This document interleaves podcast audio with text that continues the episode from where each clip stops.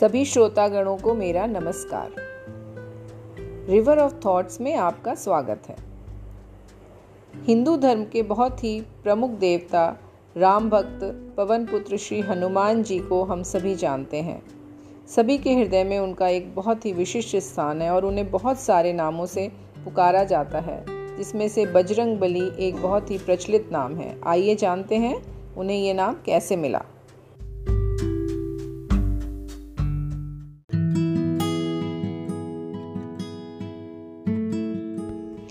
बजरंग शब्द यथार्थ में संस्कृत शब्द वज्रांग से उत्पन्न हुआ, जिसका अर्थ है वज्र जैसे अंग वाला। तो बजरंग बली का संपूर्ण शाब्दिक अर्थ हुआ वज्र जैसे अंग वाला या शरीर वाला बलशाली पुरुष। पर यह नाम आखिर उन्हें क्यों दिया गया?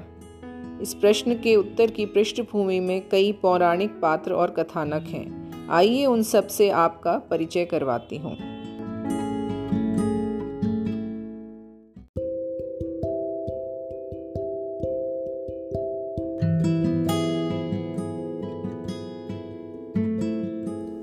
हमारे पहले पात्र हैं देवराज इंद्र देवताओं के राजा इंद्र का स्वर्ग पर आधिपत्य था, जहाँ वे अन्य सभी देवताओं के साथ विश्व का संचालन करते थे। सभी देवताओं के निश्चित कार्य और विभाग थे, जैसे सूर्य देव का प्रकाश देना, वायुदेव का वायु का संचार करना और इंद्रदेव का वर्षा आदि। यूँ तो स्वर्ग में सभी प्रकार के सुख थे, पर देवराज इंद्र हमेशा अपने सिंहासन को लेकर असुरक्षा की भावना से ग्रस्त रहते थे। किसी भी व्यक्ति की अति प्रसिद्धि या बल से वो विचलित हो जाते थे और स्वयं का बल बढ़ाने और अमृत प्राप्त करने की नई नई युक्तियाँ ढूंढते रहते थे।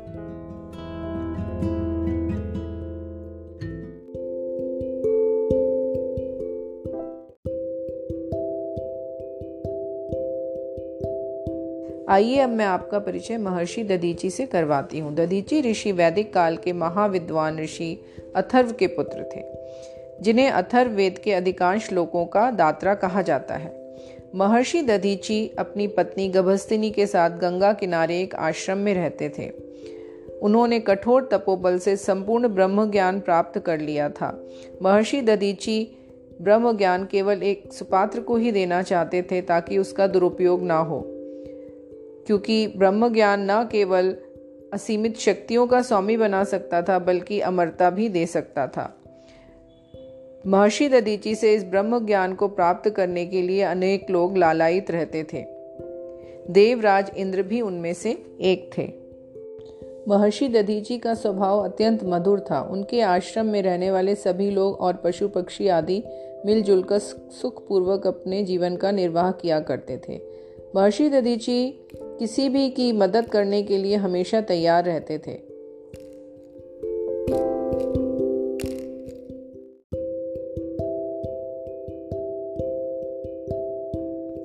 देवराज इंद्र स्वर्ग के अपने सिंहासन को लेकर हमेशा असुरक्षित महसूस करते थे। इसलिए जब उन्हें महर्षि दधीची के ब्रह्म ज्ञान और उसकी विशेषताओं के बारे में पता चला तो वो भय से भर गए और स्वयं ही उस ज्ञान की प्राप्ति के लिए ऋषि के आश्रम में पहुँच गए। उन्हें ये डर था कि अगर किसी और को ये ज्ञान मिल गया तो वो कहीं स्वर्ग में कब्जा ना कर ले। महर्षि ने अनेकों प्रकार से उनकी परीक्षा ली और उन्हें सुपात्र ना मानते हुए विनम्रता से ब्रह्म ज्ञान देने से इनकार कर दिया। इंद्र ये बात स्वीकार नहीं कर पाए। उन्होंने महर्षि का बहुत अपमान किया और निराशा और क्रोध में भर के प्रतिज्ञा कर बैठे कि अगर आपने ये ज्ञान किसी और को दिया तो मैं उस आपका सिर धड़ से अलग कर दूँगा। बाद में महर्षि ने ये ज्ञान अश्विनी कुमार को दिया और इंद्र की प्रतिज्ञा के बारे में भी बताया। इंद्र को जब ये बात पता चली तो उसने आके महर्षि का सिर धड़ से अलग कर दिया, जिसे बाद में अश्विनी कुमारों ने अपनी शल्य विद्या द्वारा पुनः जोड़ दिया। पर इस बात के बाद इंद्र के मन में ऋषि के लिए वैमनस्य पैदा हो गया।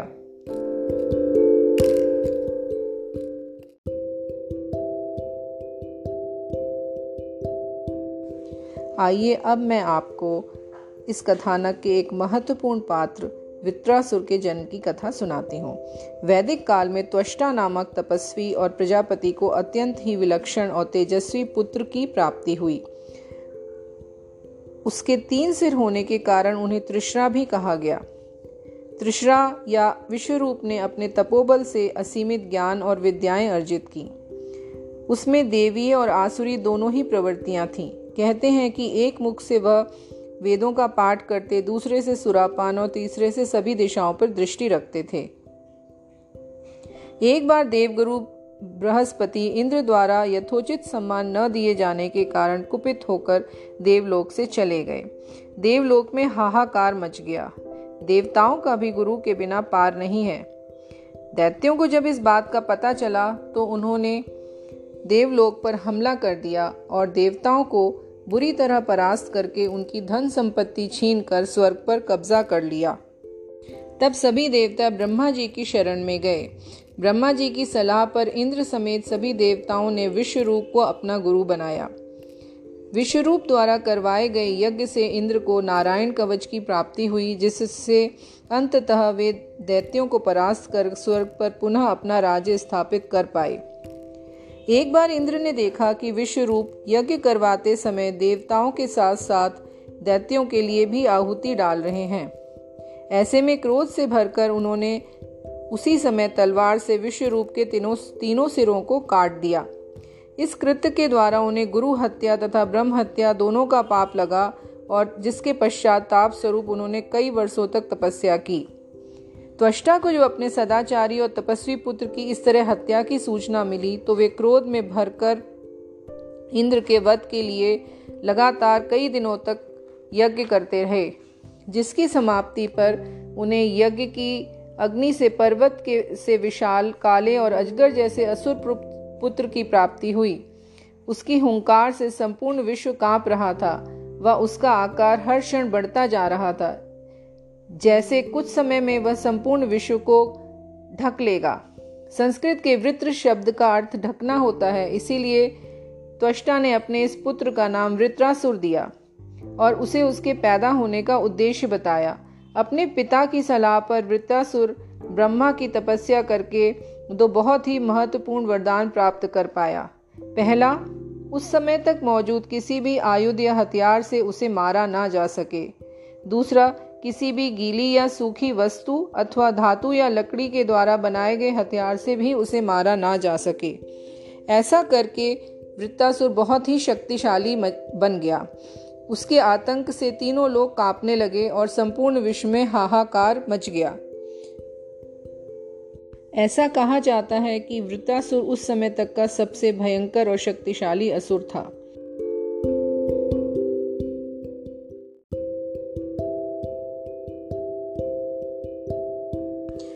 वरदान प्राप्त करके वृत्रासुर निरंकुश हो गया और अपने असीम बल के दुरुपयोग से लोगों को आतंकित करने लगा। उसकी हुंकार मात्र से समस्त विश्व काँप उठता। वृत्रासुर ने देवताओं को स्वर्ग से भगाकर अपना आधिपत्य कर लिया और त्रिलोकी का स्वामी बन बैठा। इंद्र समेत सभी देवता ब्रह्मा, विष्णु और शिव जी की शरण में गए। भगवान विष्णु ने देवताओं से कहा कि वरदान के कारण वृत्तासुर को सिर्फ़ महर्षि दधीची की अस्थियों से बने हथियार द्वारा ही मारा जा सकता है, क्योंकि उनमें ब्रह्म तेज है। पर एक जीवित व्यक्ति से अस्थियाँ मांगने का साहस किसके पास है? आपको याद होगा कि ब्रह्म ज्ञान न देने के कारण देवराज इंद्र महर्षि दधीची का अपमान करने के साथ साथ उन्हें मारने की भी चेष्टा कर चुके थे। विष्णु की बात सुनकर वे धर्म संकट संकट में पड़ गए। उन्हें पूरी आशंका थी कि महर्षि उनकी सहायता नहीं करेंगे। पर सभी देवताओं के समझाने पे वे सब मिलकर महर्षि ददीची के आश्रम में सहायता मांगने पहुँच गए। महर्षि ने पुरानी सभी बातों को भुलाकर उनका स्वागत सत्कार किया और सहायता का वचन दिया। पर जब देवराज इंद्र ने उनसे उनके आने का अभिप्राय बताया तो वे महान ऋषि सहर्षि अपनी अस्थियाँ दान करने को तैयार हो गए। उन्होंने कहा कि यह देह पंचभूतों से बनी है और एक दिन मिट्टी में ही मिलनी है। तो आज ही मैं उसका त्याग करने से अगर विश्व का कल्याण कर पाता हूँ तो मैं सहर्ष तैयार हूँ। महर्षि दधीची का यह बलिदान अब तक के महानतम बलिदानों में गिना जाता है, जहाँ उन्होंने जीवित रहते हुए भी विश्व कल्याण के लिए अपनी देह त्याग दी। महर्षि की पत्नी उस समय आश्रम में नहीं थी। उन्होंने योग विद्या द्वारा अपना शरीर त्याग दिया और देवता उनकी अस्थियाँ लेकर लौट आए। विश्वकर्मा ने उनकी अस्थियों से एक बहुत ही शक्तिशाली हथियार बनाया, जिसे वज्र नाम दिया गया। यह अत्यंत कठोर था तथा इसकी मारक क्षमता हज़ार बिजलियों के एक साथ गिरने से भी ज़्यादा थी। इंद्र ने भगवान विष्णु के कहने पे देवी योग माया को प्रसन्न कर वृत्तासुर को भ्रमित किया और समुद्र के फेन में वज्र को लपेट कर उसका प्रहार किया। चूँकि फेन ना सूखा होता है, ना गीला वज्र, ना धातु का था, ना लकड़ी का इसलिए वृत्रासुर का वरदान उसे नहीं बचा सका और वह मारा गया। महर्षि ददीची के त्याग और वज्र की शक्ति के कारण एक बार फिर देवलोक में देवताओं का राज्य स्थापित हुआ और इंद्र को उनका प्रिय सिंहासन वापस मिला। इसके बाद से वज्र उनका प्रिय हथियार बन गया।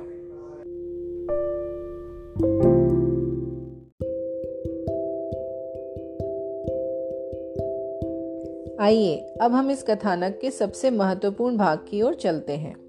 वानर राज केसरी व उनकी पत्नी अंजना एक दूसरे से बहुत प्रेम करते थे, पर संतान न होने के कारण दुखी थे।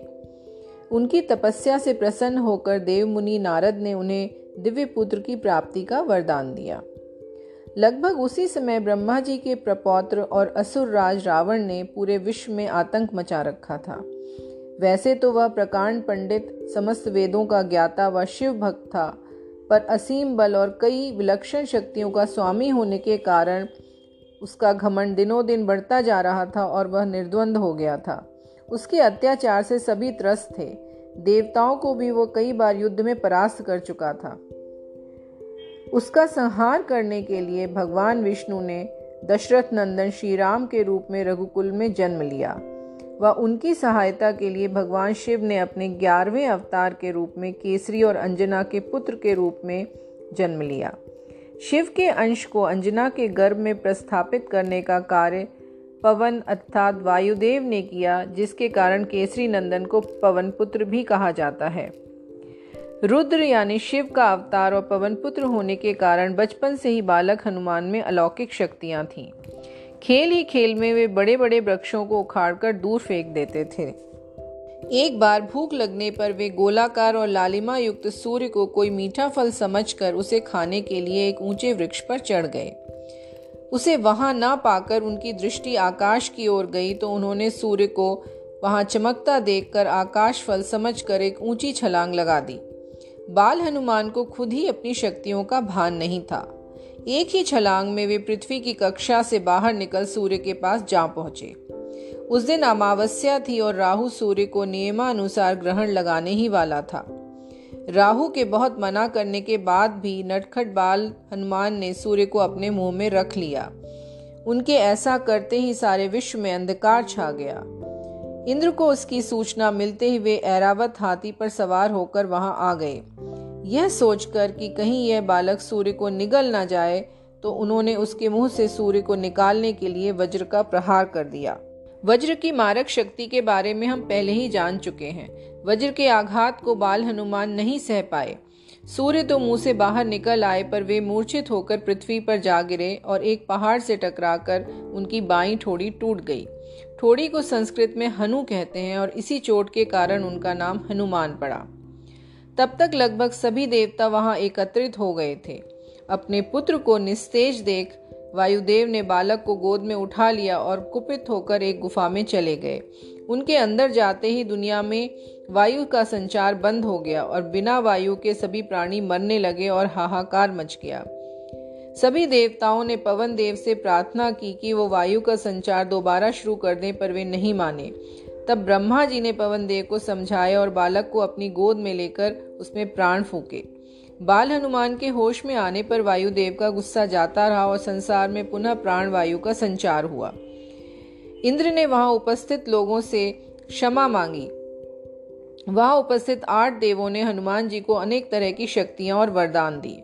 जैसे सूर्य देव ने अपने तेज का सौवा हिस्सा देते हुए उन्हें कहा कि वे उन्हें शास्त्र भी पढ़ाएँगे और उनके समान शास्त्रों का ज्ञाता कोई नहीं होगा। वरुण देव ने उन्हें कभी भी जल से मृत्यु ना होने का वरदान दिया। इसी तरह सभी देवताओं ने उन्हें बहुत सारी शक्तियाँ और वरदान दी।